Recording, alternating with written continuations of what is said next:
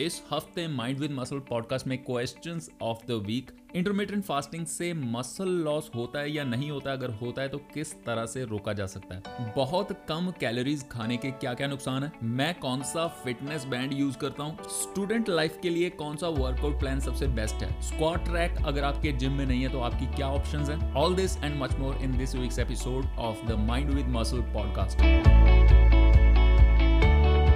welcome everybody this is mind with muscle podcast मेरा नाम है नवजोत सिंह और गाइस पॉडकास्ट शुरुआत करने से पहले, इससे पहले कि क्वेश्चन आंसर का सिलसिला शुरू करें, उससे पहले mind with muscle YouTube channel के बारे में क्विक अपडेट्स इस हफ़्ते mind with muscle YouTube channel के ऊपर दो वीडियोस अपलोड हुई हैं और पहली वीडियो जो अपलोड हुई है, उसमें मैंने आपको बताया कि अभी तक के मैंने सात, साढ़े सात साल के अपने वेट ट्रेनिंग जर्नी में जो सप्लीमेंट्स यूज़ किए हैं, उनमें से सबसे ख़राब सप्लीमेंट्स जो मेरे पैसे के वेस्टेज साबित हुए हैं, वो सप्लीमेंट्स कौन से हैं, वो मैंने आपको बताए हैं। उसके बाद मैंने अपनी ओपिनियन दी है जो आजकल स्टेरॉइड्स को बहुत ही ज़्यादा ओपनली एक्सेप्ट करना स्टेरॉइड्स का और डोसेज बताना साइकिल्स बताना, अपनी ये सब कुछ बहुत ज़्यादा चल रहा है फिटनेस स्पेस में यूट्यूब के ऊपर। तो उसके बारे में मैं क्या सोचता हूँ, क्या राय है मेरी, उसके बारे में मैंने थोड़ा सा खुल के आप लोगों के साथ बात की है। आई होप कि इन दो वीडियोज़ से आपको आपकी फिटनेस जर्नी में वैल्यू ऐड हो। और आपको कुछ सीखने को मिले। सो so, अगर आपने ये वीडियोज़ अभी तक नहीं देखी हैं जाके देखिए। बहुत कुछ सीखोगे आप। सो so, आज के क्वेश्चंस का सिलसिला शुरू करते हैं। पहला क्वेश्चन पूछा है Sukhman underscore at double one ये इनका इंस्टाग्राम आईडी है। पूछते हैं इंटरमीडियंट फास्टिंग से मसल लॉस होता है या नहीं होता है? अगर होता है तो कोई ऐसा तरीका बताइए कि मसल लॉस ना हो। देखिए इंटरमीडियंट फास्टिंग को अगर आप ढंग से यूज़ करोगे तो बहुत कम चांसेस हैं कि उससे आपका मसल लॉस होगा। यूजली uh, जो इंटरमीडियंट फास्टिंग को यूज़ किया जाता है वो किया जाता है फैट लॉस के लिए और अगर आप फास्टिंग को सिर्फ़ इंटरमीडियंट फास्टिंग कोई नहीं किसी भी तरह की फास्टिंग को आप फैट लॉस के लिए इस्तेमाल करोगे तो उसके साथ आपका मसल लॉस ज़रूर होगा। और उसका रीज़न क्या है कि जब हम फैट लॉस के लिए फास्टिंग करते हैं ना तो हम, हमारी कोशिश क्या होती है कि हम फास्टिंग करते हैं, हमें थोड़ा बहुत वेट ड्रॉप देखने को मिलता है तो हम उस चीज़ को बहुत ज़्यादा, जितना ज़्यादा करने की ज़रूरत नहीं होती है इन दिस केस फास्टिंग को जितना ज़्यादा करने की ज़रूरत नहीं है, उतना ज़्यादा हम करते हैं, क्योंकि हमें स्केल के ऊपर रिज़ल्ट दिख रहे होते हैं। तो इस तरह करके इंटरमीडियंट फास्टिंग मैंने देखा है कि कुछ कुछ लोग हर रोज़ अपनी कैलोरीज को रिस्ट्रिक्ट करने की कोशिश करते हैं, अगर आप ऐसा करोगे लंबे समय के लिए, हर रोज़ आप इंटरमीडियंट फास्टिंग कर रहे हो तो फॉर श्योर आपका मसल लॉस होगा ही होगा। इंटरमीडियंट फास्टिंग अगर आप हेल्थ बेनिफिट्स के लिए इंट्रोड्यूस करना चाहते हो अपने रूटीन में तो ये एक बहुत ही अच्छी चीज़ है। आई वुड रिकमेंड कि अगर आपका गोल मतलब फिट रहना है हेल्दी रहना है तो आप हफ़्ते में एक या ज़्यादा से ज़्यादा दो बार आप इंटरमीडियटली फास्ट करोगे। स्मॉल विंडो आपको एक मिलती है खाने के लिए। आप उस विंडो में ही, उस टाइम विंडो में ही खाते हो, उसके बाद आप नहीं खाते हो। आप इस तरह करना चाहते हो, इस तरह भी कर सकते हो, या फिर आप ऐसा भी कर सकते हो कि आप हफ़्ते में एक दिन 24 घंटे अगर नहीं खाओगे तो वो भी आपको similar effect similar health benefits देगा। जो भी आप हेल्थ बेनिफिट्स लेना चाहते हो फास्टिंग से, वो आपको मिलेंगे। तो इस तरह करके भी आप कर सकते हो। लेकिन इससे, अगर आप इस तरह से करते हो तो आपको मसल लॉस या फिर कोई भी इस तरह की चीज़ नहीं देखने को मिलेगी। लेकिन हमें इन चीज़ों से प्रॉब्लम तब होती है जब हम इनको अब्यूज़ करना शुरू कर देते हैं। फास्टिंग को अब्यूज़ करते हैं या फिर कार्डियो को अब्यूज़ करना शुरू कर देते हैं और इन सब चीज़ों को फैट लॉस के लिए जब हम इस्तेमाल करना शुरू कर देते हैं ना, तब हमें इन चीज़ों का नुकसान होता है in terms of muscle loss next question captain underscore बेडोज पूछते हैं can we use citrulline malate as intra workout citrulline malate या फिर एल सिट्रोलिन यूज़ करना चाहते हो तो वो आप प्री वर्कआउट यूज़ करोगे, ज़्यादा बेटर है। उससे आपको ज़्यादा मतलब इफ़ेक्ट देखने को मिलेगा ड्यूरिंग दी वर्कआउट अगर आप ड्यूरिंग दी वर्कआउट आप सिट्रोलिन मैलेट यूज़ कर रहे हो तो उसका इफ़ेक्ट आते आते थोड़ा सा टाइम लगेगा। और इसका मेन पर्पज़ हम इसीलिए यूज़ करते हैं कि वर्कआउट के दौरान हमें पंप्स फील हो। तो वो चीज़ आप फील करना चाहते हो तो प्री वर्कआउट लेना ज़्यादा बेटर है मेरे ख्याल से। सिट्रोलिन से ही रिलेटेड एक और क्वेश्चन है, ये है राजेंद्र गिल जी के द्वारा पूछते हैं वेस्कुलरिटी के लिए एल सिट्रोलिन सही है या फिर सिट्रोलिन मैलेट दोनों में से कौन सा सही है? दोनों ही सही है सर दोनों ही सिमिलर इफ़ेक्ट आपको दे सकते हैं। एल सिट्रोलिन अगर आप लोगे तो उसकी डोसेज सिर्फ़ थोड़ी सी कम होगी। सिट्रोलिन मैलेट की नॉर्मल डोज जो होती है, पाँच छः ग्राम की होती है। एल सिट्रोलिन की इसके कंपेरेटिवली हाफ़ होती है आपका, ढाई तीन ग्राम से भी काम चल जाएगा। सिट्रोलिन मैलेट बोलते हैं कि ज़्यादा अच्छे से एब्जॉर्ब होता है थोड़ा बहुत फ़र्क हो सकता है, लेकिन बहुत ज़्यादा मतलब इतना डिफरेंस आपको देखने को नहीं मिलेगा। एल सिट्रोलिन यूजली सस्ता होता है सिट्रोलिन मैलेट से तो आप दोनों में से कोई भी इस्तेमाल कर सकते हो। आपको लगभग सिमिलर बेनिफिट्स ही मिलेंगे। अगला क्वेश्चन है, अगला क्वेश्चन एक्चुअली दो तीन क्वेश्चन छोटे छोटे इन्होंने पूछे हैं। इनका नाम है, इनकी इंस्टाग्राम आईडी है पैसिफिस्ट अंडरस्कोर आजू। सो पहला क्वेश्चन ये पूछते हैं कि harms of eating way less calories than you are suppose to in weight loss journey देखिए वेट लॉस वाला काम तो हमने करना ही नहीं है, पहली बात। आप वेट लॉस जो है ना, ये दो शब्द जो हैं, ये अपने दिमाग से निकाल दो। हम जिम में जाते हैं फैट लॉस के लिए। अगर आप फैट से अपनी से परेशान हो ना तो एक्सेसिव फैट को रिड्यूस करने के लिए जाते हैं। तो वेट लॉस तो हम करते ही नहीं। और इस जर्नी में अगर आप बहुत बड़ा कैलोरिक डेफिसिट क्रिएट करके उसके बाद आप एक्सरसाइज करते हो तो उसका नुकसान सबसे बड़ा यही है कि आपका मसल लॉस बहुत तेज़ी से होगा। आपकी फ़ैट लॉस जर्नी में जो सबसे ख़राब काम आप कर सकते हो, वो ये कर सकते हो कि आप अपना मसल मास लूज़ कर जाओ। और ये काम आप लंबे समय तक करते ही रहते हो। जैसे कि बहुत कम कैलोरीज आप ले रहे हो, जितनी आपको ज़रूरत है, उससे बहुत कम आप कैलोरीज ले रहे हो, उसके साथ साथ एक्सरसाइज कर रहे हो, बहुत लंबे टाइम तक ये काम करोगे। इवेंचुअली आपका जो मेटाबॉलिज्म है, वो अडेप्ट होगा मेटाबॉलिज्म बहुत ज़्यादा स्लो होगा धीरे धीरे और स्लो होता जाएगा, क्योंकि आप मसल भी साथ में लूज़ कर रहे हो, है ना? आपकी बॉडी के पास कोई रीज़न नहीं है कि वो आपके मेटाबॉलिज्म को तेज़ रखे। मसल का बचाए रखना, मसल को बिल्ड करना बॉडी के लिए एक रीज़न की तरह काम करता है कि वो आपके मेटाबॉलिज्म को बहुत ज़्यादा डैमेज ना होने दे। तो अगर आप ये काम करते हो, जिस तरह से आपने बोला है कि बहुत कम कैलोरीज आप खा रहे हो, साथ में एक्सरसाइज करते हो तो इसका सबसे बड़ा नुकसान है कि आप मसल लूज़ करोगे। और एक टाइम के बाद आप बहुत हार्ड प्लेटो हिट करते हो, जहाँ पे आपकी कैलोरीज भी बहुत ज़्यादा कम है। और आप शीशे में अपने आप को देख रहे हो और आप देख रहे हो कि मेरी जो लुक है, मैंने उस तरह की अचीव नहीं की जिस तरह की मैं चाहता था। क्योंकि लुक हम किस तरह की अचीव करना चाहते हैं? हम लीन दिखना चाहते हैं, थोड़ा मस्कुलर दिखने चाहते हैं, वो तभी हम दिखेंगे अगर हमारे शरीर के अंदर मसल होगा। अगर मसल ही नहीं होगा अगर मसल ही नहीं होगा तो वो, फिर वो जो ढीली ढाली सी स्किन होती है लूज़ आप अपनी बॉडी जो है आपकी लूज सी फील करेगी।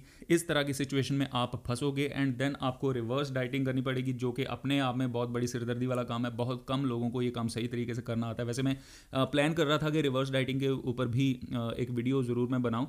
तो लेकिन ये है काम बड़ा झंझट वाला। अगर आप किसी गाइडेंस के अंदर नहीं हो, अच्छी गाइडेंस के अंदर नहीं है तो ये उस सिचुएशन से निकल पाना जहाँ पे आप स्टक होते हो प्लेटो हिट करते हो, वहाँ से निकल पाना बहुत कम लोगों के बस की बात होती है। एक और क्वेश्चन इन्होंने पूछा है what are your future plans about fitness journey slash career देखिए इसको जो मैं जो मैं यूट्यूब करता हूँ, जो मैं पॉडकास्ट अभी मैं कर रहा हूँ, ये मैंने एज अ करियर मैंने नहीं सोचा था। ये चीज़ें मुझे अच्छी लगती हैं करने को, इसलिए मैं ये काम कर रहा हूँ।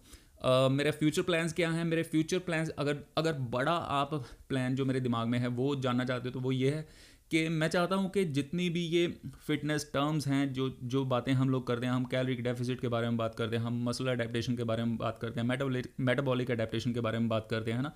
जितनी भी ये बातें हैं, ये सुनने में बड़ी अच्छी लगती हैं। हम लोगों को इसलिए, मुझे, आपको इसलिए अच्छी लगती हैं क्योंकि हम लोग बहुत ज़्यादा मतलब घुसे हुए हैं इन चीज़ों के अंदर। लेकिन आम जनता जो है, आम पब्लिक जो है, जो कि सिर्फ़ अपना एक लुक चेंज करना चाहती है, अपना थोड़ा सा वेट कम करना चाहती है या फिर थोड़ा सा इंक्रीज़ करना चाहती है, उन लोगों के लिए ये बातें बहुत ज़्यादा इंटरेस्टिंग नहीं है। अनफॉर्चुनेटली बहुत ज़्यादा इंटरेस्टिंग नहीं है। ये सच्चाई है। मैं चाहता हूँ कि क्योंकि फ़िट तो सभी होना चाहते हैं ना, चाहे उनका इंटरेस्ट इन सब चीज़ों में है, चाहे नहीं है, लेकिन फ़िट सभी होना चाहते हैं अच्छा सब दिखना चाहते हैं। तो मेरा जो प्लान है वो ये है कि मैं इन टर्म्स को फिटनेस की जो ये कॉम्प्लिकेटेड टर्म्स हैं, उनको किस तरह से सिंप्लीफाई करूँ, ज़्यादा से ज़्यादा सिंप्लीफाई करके आम जनता के समझने के लायक बना सकूँ वीडियोज़ के ज़रिए पॉडकास्ट के ज़रिए या फिर कोई भी और ज़रिया मुझे मिलेगा। इन इन मीडियम्स के ज़रिए अगर मैं सिंप्लीफाई चीज़ों को सिंप्लीफाई करने में कामयाब हो सकूँ और जो नॉर्मल पब्लिक है नॉर्मल जनता है जो, वो इससे बेनिफिट हो के अपनी हेल्थ एंड फिटनेस को सुधार सके तो ये मेरे लिए बड़ी खुशी की बात होगी। तब मुझे लगेगा कि मैंने कुछ किया है। मतलब फिटनेस स्पेस में अगर मैंने, अगर मैं इस तरह की चीज़ कर पाऊँ तो तो मैं सोचूँगा कि ये मैंने मतलब मेरी अचीवमेंट है। एंड लास्ट क्वेश्चन इन्होंने पूछा है कि what makes your bad slash challenging day better sir, अगर मेरा दिन किसी वजह से ख़राब हो गया, मेरा मूड अगर सही नहीं है तो उसके लिए सबसे बढ़िया चीज़ जो काम करती है वो है कि अगर मैं अकेला हो जाऊँ थोड़े टाइम के लिए वॉक पे चला जाऊँ अकेला या फिर कमरे में थोड़ी देर के लिए अपने आप को मतलब दूसरों से अलग करके, फिर मैं अपने आप, अपने दिमाग को शांत अगर कर पाऊँ थ्रू मेडिटेशन अगर मैं दिमाग को शांत कर पाऊँ और इसके साथ साथ जब भी मैंने मैंने ये चीज़ एक्सपीरियंस किया है कि जब भी मैं इस तरह की सिचुएशन में होता हूँ तो सबसे बेस्ट चीज़ जो कि मुझे उस सिचुएशन से निकालने में मेरी हेल्पफुल हेल्प करती है, वो है कि अगर मेरे दिमाग में कोई क्रिएटिव आइडिया आ जाए तो उस क्रिएटिव आइडिया की वजह से मैं बहुत ज़्यादा पम्प्ड अप हो जाता हूँ। मुझे कंटेंट क्रिएट करना बहुत ज़्यादा पसंद है, मुझे चीज़ें क्रिएट करना पसंद है। रियल लाइफ में भी ऑनलाइन भी मुझे मुझे चीज़ें, चीज़ों को क्रिएट करने में मज़ा आता है। तो अगर कोई आइडिया आ जाए मुझे या फिर कोई मेरा एग्जिस्टिंग आइडिया है, मैं उसके उसके बारे में सोचता हूँ कि मैं उसको किस तरह से ज़्यादा रिफाइन कर सकता हूँ, किस तरह से ज़्यादा बेटर कर सकता हूँ डिज़ाइन किस तरह से अच्छा कर सकता हूँ चीज़ों का। तो ये सब चीज़ें मेरे दिमाग में चलनी शुरू हो जाती हैं। जब भी मैं आराम से बैठ के अकेला होता हूँ, सोचता हूँ, अपने दिमाग को शांत करने की कोशिश करता हूँ तो ये सब चीज़ें मेरे दिमाग में चलती हैं। और जैसे ही ये सब चीज़ें दिमाग में चलना शुरू हो जाती हैं तो फिर भाई, फिर मैं पंप्ड अप हो जाता हूँ। मतलब फिर नहीं मुझे कुछ रोक, कोई रोक सकता। फिर वो जो बैड मूड है या फिर किसी वजह से, वो सारी चीज़ें मुझे भूल जाती हैं। मुझे इतना ज़्यादा मज़ा आता है इन सब चीज़ों में कि वो सारी की सारी चीज़ें मुझे भूल जाती हैं। वैसे मैं फॉर्चुनेट बहुत ज़्यादा हूँ कि मेरी फैमिली के साथ मेरा कनेक्शन बहुत ज़्यादा अच्छा है मेरी वाइफ के साथ मेरा कनेक्शन बहुत ज़्यादा अच्छा है मेरा आ, मेरे बेटे के साथ मेरी मॉम के साथ मेरा कनेक्शन बहुत ज़्यादा अच्छा है। अगर मैं उनके साथ कोई बात करूँ तो वो बहुत अच्छे से समझते हैं चीज़ों को। लेकिन मेरे दिमाग में पता नहीं क्यों ये चीज़ घुसी हुई है कि मेरी सिचुएशन को मुझसे बेहतर और कोई नहीं समझ सकता। बेशक वो मेरे कितने भी क्लोज़ हैं। और अगर मैं किसी ख़राब सिचुएशन में हूँ तो उससे निकलने का आइडिया भी मुझसे बेहतर कोई नहीं मतलब निकाल सकता। ये मेरे दिमाग में है, इसलिए ज़्यादातर अगर कोई इस तरह की बात हो, मेरा मूड सही ना हो तो मैं अकेला हो जाता हूँ। मतलब सेपरेट कर लेता हूँ अपने आप को और मेरा मूड कुछ पंद्रह बीस मिनट, आधे घंटे की बात होती है नॉर्मली ठीक हो जाता है। अगला क्वेश्चन है, ताहिर वहीद जी पूछते हैं, क्या एक मसल को डिफरेंट रेफरेंस से टारगेट किया जा सकता है? लाइक पाँच से आठ रैप देन पंद्रह रैप देन दस रैप एक ही टाइम में पॉसिबल है फॉर बेटर रिज़ल्ट देखिए ताहिर जी आ, आ, अच्छा जहाँ तक मुझे समझ में आ रहा है ये आप पूछ रहे हो कि एक ही वर्कआउट में एक ही मसल को आप अगर टारगेट करते हो शॉर्ट रैप रेंज में भी मीडियम रैप रेंज में भी हाई रैप रेंज में भी तो क्या ये चीज़ सही है? सही है या गलत है इसके बारे में डेफिनेटली कह पाना कुछ थोड़ा सा मुश्किल है। uh, मुझे पर्सनली ये काम पसंद नहीं है और उसके बारे में मैंने पहले भी आप लोगों को बताया हुआ है कि उसका रीज़न है कि पहली बात तो ये खिचड़ी सी जो है ना, इस खिचड़ी को ट्रैक करना बड़ा मुश्किल है। मतलब आप अपनी वर्कआउट वॉल्यूम को अगर ट्रैक करना चाहते हो उसके बाद आपने इंटेंसिटी को भी मैनेज करना है। एक सर्टेन इंटेंसिटी से ही आज सपोज़ करके वर्कआउट करना चाहते हो। तो जो बहुत ज़्यादा शॉर्ट रैप रेंज होगी, हो सकता है कि आप उतने इंटेंस तरीके से ना कर पाओ, जो बहुत ज़्यादा लाइट होगी, शायद उसमें ज़्यादा इंटेंसिटी के साथ आप वर्कआउट कर पाओ। तो ये अगर आप रैप रेंज की खिचड़ी बनाओगे तो आपकी इंटेंसिटी की भी खिचड़ी बनेगी और बाकी सारी चीज़ों को ट्रैक करना भी थोड़ा सा मुश्किल होता है।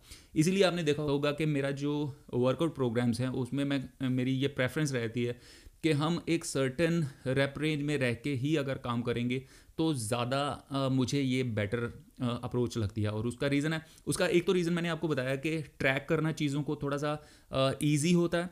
सेकेंड जो बहुत बड़ा रीज़न है, जो अक्सर ही हम इग्नोर कर देते हैं कि जिस भी तरह से हम प्रैक्टिस कर रहे हैं ना जिम में, अगर हम बहुत सुपर हैवी तरीके से एक्सरसाइज कर रहे हैं तो ये हमारी बॉडी के लिए ना अडेप्टेशन सिग्नल की तरह काम करता है। और किसी भी अडेप्टेशन सिग्नल के प्रति हमारी बॉडी तुरंत से रिएक्ट नहीं करती। ऐसा नहीं होता कि आपने आज मान लो सुपर हैवी वर्कआउट किया तो अचानक से आपकी स्ट्रेंथ बढ़ जाएगी। आपकी स्ट्रेंथ बढ़ने में टाइम लगेगा क्योंकि आपकी बॉडी को अडेप्ट होने में टाइम लगेगा राइट तो अगर हम एक ही तरह का सिग्नल आपकी बॉडी को आप, अपनी बॉडी को दे रहे हैं हम मिक्स्ड सिग्नल्स नहीं दे रहे हैं तो मुझे लगता है कि वो कहीं ज़्यादा बेटर अप्रोच है अडेप्टेशन के लिए। ये मेरा मानना है। देखिए आप किसी भी तरह का वर्कआउट करते हो ना आप मिक्स जाके कर लो आप ऐसे सेपरेट करके कर लो आपको रिज़ल्ट दोनों से ही मिलेंगे। कुछ में आपको कुछ थोड़े से अच्छे मिलेंगे कुछ में आपको थोड़े से कम अच्छे मिलेंगे।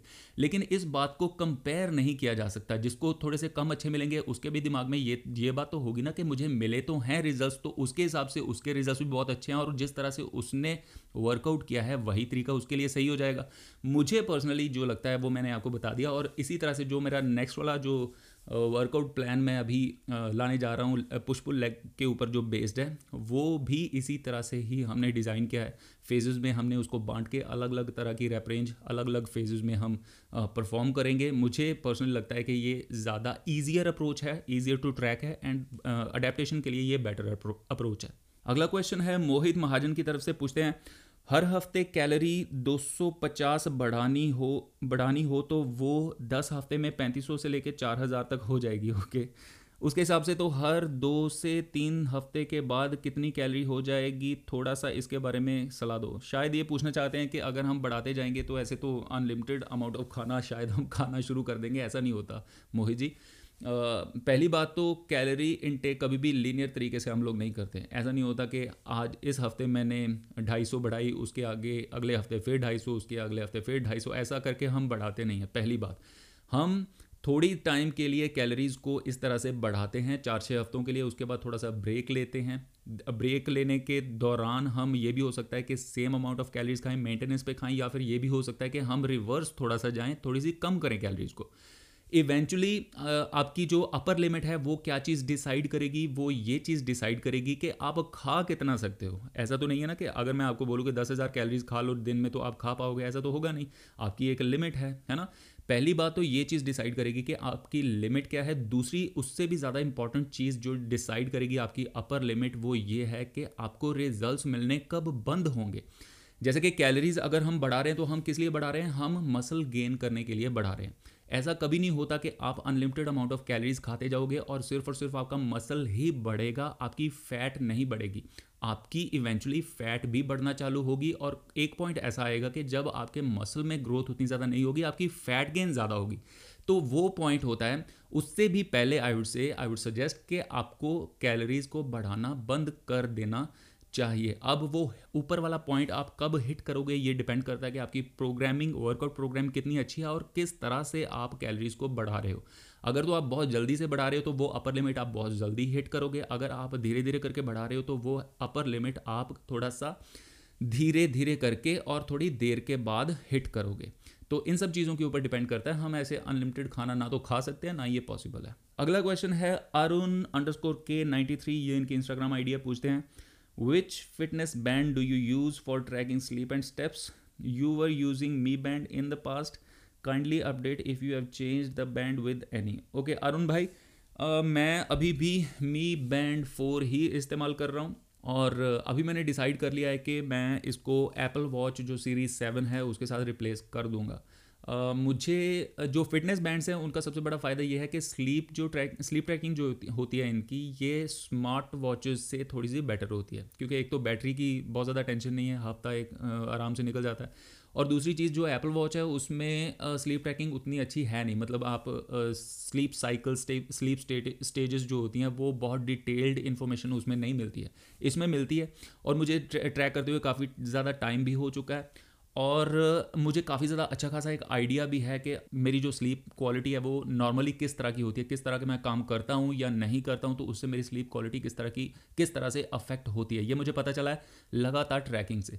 अभी मैं स्लीप ट्रैकिंग में उतना ज़्यादा इंटरेस्टेड नहीं हूँ क्योंकि मोस्ट ऑफ़ द टाइम मेरी जो स्लीप क्वालिटी वो अच्छी ही होती है क्योंकि मैंने एक सर्टन लाइफस्टाइल अपना एक मेंटेन uh, करके रखा हुआ है जिसकी वजह से मुझे पता है कि इस तरह के रिज़ल्ट स्लीप में मुझे मिलते हैं। अब मेरा ज़्यादा इंटरेस्ट है एचआरवी में uh, जिसको हार्ट रेट वेरिएबिलिटी बोलते हैं। एच आर वी के बारे में मैं वीडियोस भी बनाऊँगा। हो सकता है कि मैं पॉडकास्ट में भी डिस्कस करूँ इस चीज़ के बारे में। एच आर वी मतलब हार्ट रेट वेरिएबिलिटी बहुत ही एक इंपॉर्टेंट मैट्रिक होता है और इस मैट्रिक का अगर आपको पता हो तो आप अपनी ट्रेनिंग इसके अराउंड बेटर ऑप्टिमाइज कर सकते हो बेटर रिजल्ट्स के लिए। Uh, ये हम काम कैसे करते हैं? हार्ट रेट वेरिएबिलिटी को किस तरह से इंटरप्रेट करते हैं? ये मैं वीडियोस uh, और जैसे मैंने आपको बताया कि मैं बनाऊँगा और इस वजह से और जो एप्पल वॉच है, वो हार्ट रेट वेरिएबिलिटी बहुत अच्छे से ट्रैक करती है। और जो मेरे बाकी की भी जो डिवाइसेस हैं, मेरे पास सारी की सारी एप्पल की हैं तो मेरे ख्याल से वो बेटर रहेगी मेरे लिए। तो मैं अभी एप्पल वॉच पे स्विच करने जा रहा हूँ। अगला क्वेश्चन है अभय अंडरस्कोर प्रताप अंडरस्कोर 2003 ये इनके इंस्टाग्राम आईडी है, पूछते हैं स्टूडेंट लाइफ के लिए workout split please and some exercise for better body growth Abhay Pratap ji देखिए स्टूडेंट लाइफ हो चाहे बिज़ी लाइफ हो किसी और वजह से आपने देखना है कि आप कितना टाइम डेडिकेट कर सकते हो वर्कआउट्स के लिए। डिफरेंट uh, तरह के वर्कआउट स्प्लिट्स डिफरेंट तरह के वर्कआउट रूटीन्स की डिमांड अलग अलग होती है। मतलब किसी वर्कआउट स्प्लिट के लिए हो सकता है कि आपको तीन दिन के लिए जिम जाना पड़े किसी के लिए हो सकता है कि आपको छः दिन जिम जाना पड़े। तो ये आपने अपने हिसाब से देखना है कि आप कितना टाइम निकाल सकते हो जिम के लिए। अगर आप आप हर रोज़ जिम नहीं जा सकते तो आई वुड सजेस्ट कि आप फुल बॉडी वर्कआउट्स ज़रूर ट्राई कीजिए। इवन आप दो दिन भी फुल बॉडी वर्कआउट्स करोगे हफ़्ते में उससे भी आपको बहुत ही अच्छे रिजल्ट्स देखने को मिलते हैं। लेकिन उसका ड्रॉबैक एक ये है कि फुल बॉडी वर्कआउट्स के लिए आपको थोड़ा सा ज़्यादा टाइम निकालना पड़ता है। मतलब कि जिम में हो सकता है कि आपको डेढ़ से दो घंटे तक का भी टाइम लग सकता है डिपेंडिंग अपॉन कि आपका प्रोग्राम किस तरह का है। इसका ड्रॉबैक ये है। लेकिन इसका प्लस पॉइंट क्या है कि हफ़्ते में सिर्फ़ दो ही दिन जाना है, उसके बाद आप फ्री हो, जो मर्ज़ी करते फिरो। अगर आप हर रोज़ जिम जा सकते हो लेकिन आप सिर्फ़ थोड़ा टाइम ही निकाल सकते हो तो आई वुड सजेस्ट कि आप पुश पुल लेग भी ट्राई कर सकते हो। जिस तरह से हम आ, मेरा जो नया वर्कआउट प्रोग्राम है वो मैं बनाने जा रहा हूँ उसमें आपको टाइम जो है वो अराउंड फोर्टी मिनट्स लगेंगे। लेकिन आपको उसका ड्रॉबैक ये है कि आपको हर रोज़ जिम जाना पड़ेगा हफ़्ते में छः दिन जाना पड़ेगा सिर्फ़ एक ही छुट्टी है। तो ये आपने अपने हिसाब से देखना है कि आपको कौन सा वर्कआउट स्प्लिट ज़्यादा फिट बैठता है आपके रूटीन के हिसाब से। दूसरी चीज़ आपने पूछी है कि most effective exercise for muscle building most effective exercises वो है जो कि जो आपकी नेचुरल मूवमेंट है। नेचुरल मूवमेंट हमारी कौन सी है? हम पुश करते हैं, हम प्रेस करते हैं, हम ऊपर की तरफ़ प्रेस करते हैं, हम बैठते उठते हैं मतलब हम स्क्वाट करते हैं, हम नीचे से चीज़ों को उठाते हैं मतलब कि हम डेड लिफ्ट करते हैं। तो ये जो पाँच छः एक्सरसाइजेज हैं, आपकी डेड लिफ्ट आपकी स्क्वाट आपके पुलअप्स आपके बेंच प्रेस आपकी बारबेल रोज ये पाँच छः एक्सरसाइजेज हैं जिनके अराउंड आपका जो वर्कआउट है वो डिज़ाइंड होना चाहिए। अगला क्वेश्चन है underscore Sayan underscore twenty three underscore बहुत सारे अंडर स्कोर हैं इनकी आईडी में, पूछते हैं my gym doesn't have a squat rack I was doing squat on Smith machine I know you you are against Smith machine squats what should I do instead of instead of Smith squats leg press leg press के आगे question mark नहीं sir squats की replacement leg press नहीं है. I do not recommend के आप Smith machine के ऊपर स्कॉट करो. ये आपको ऑलरेडी पता है, जैसे आपने बताया। तो अगर आपके जिम में स्क्वाट रैक नहीं है तो आई वुड सजेस्ट कि आप डंबल्स के साथ ना डंबल्स के साथ भी स्क्वाट कर सकते हो। लेकिन ज़ाहिर सी बात है कि जितना ज़्यादा आप बारबेल को लोड कर सकते हो, उतना ज़्यादा आप डंबल्स के साथ लोड नहीं कर सकते। तो उसका सोल्यूशन क्या है? पहला सोल्यूशन ये है कि अगर आप स्क्वाट करना ही चाहते हो डम्बल्स के साथ तो डम्बल्स के साथ स्क्वाट करते हुए अपने नेगेटिव को बहुत ही ज़्यादा स्लो कीजिए, ठीक है? फोर टू टू का कॉन्सेप्ट अगर आपको नहीं पता है तो आप दो सेकंड लगाते हो ऊपर आने के लिए ओके दो सेकंड स्क्वीज करते हो अपने कॉर्ड्स को। जब आप नीचे जा रहे हो जो आपका negative portion of the exercise है, उसमें आपको चार सेकंड का टाइम लगना चाहिए। अगर आप इस तरह से एक्सरसाइज करते हो तो आपको बहुत ज़्यादा वेट की ज़रूरत नहीं होती। आप लाइट वेट के साथ भी बहुत सिमिलर इफ़ेक्ट आपको देखने को मिलेगा in terms of muscle development and strength development दूसरी चीज़ ये है कि ये काम तो आप कर सकते हो, इसके साथ साथ जितने भी स्प्लिट स्टांस की जो एक्सरसाइजेज होती हैं, जैसे कि स्प्लिट स्कॉट है या फिर बुल्गारियन स्कॉट है वॉकिंग लंजेस है, ये भी बहुत बढ़िया से लेग डेवलपमेंट आपकी करा सकती हैं। तो ये सारी एक्सरसाइजेज का कॉम्बिनेशन आप ट्राई करके देखिए, बहुत बढ़िया आपको रिजल्ट्स मिलेंगे। Smith machine I do not recommend मैं नहीं चाहता हूँ कि आप करो और लेग प्रेस को आप इस्तेमाल कर सकते हो।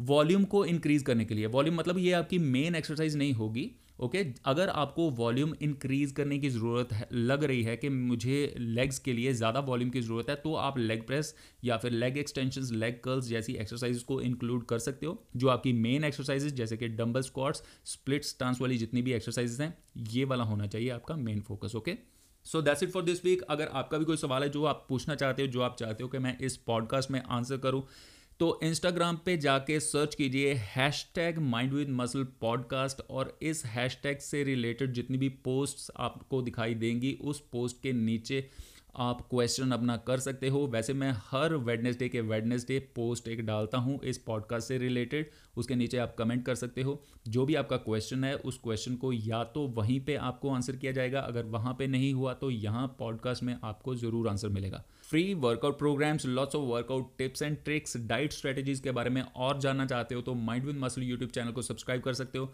मज़े करो stay fit stay strong you been listening to the mind with muscle podcast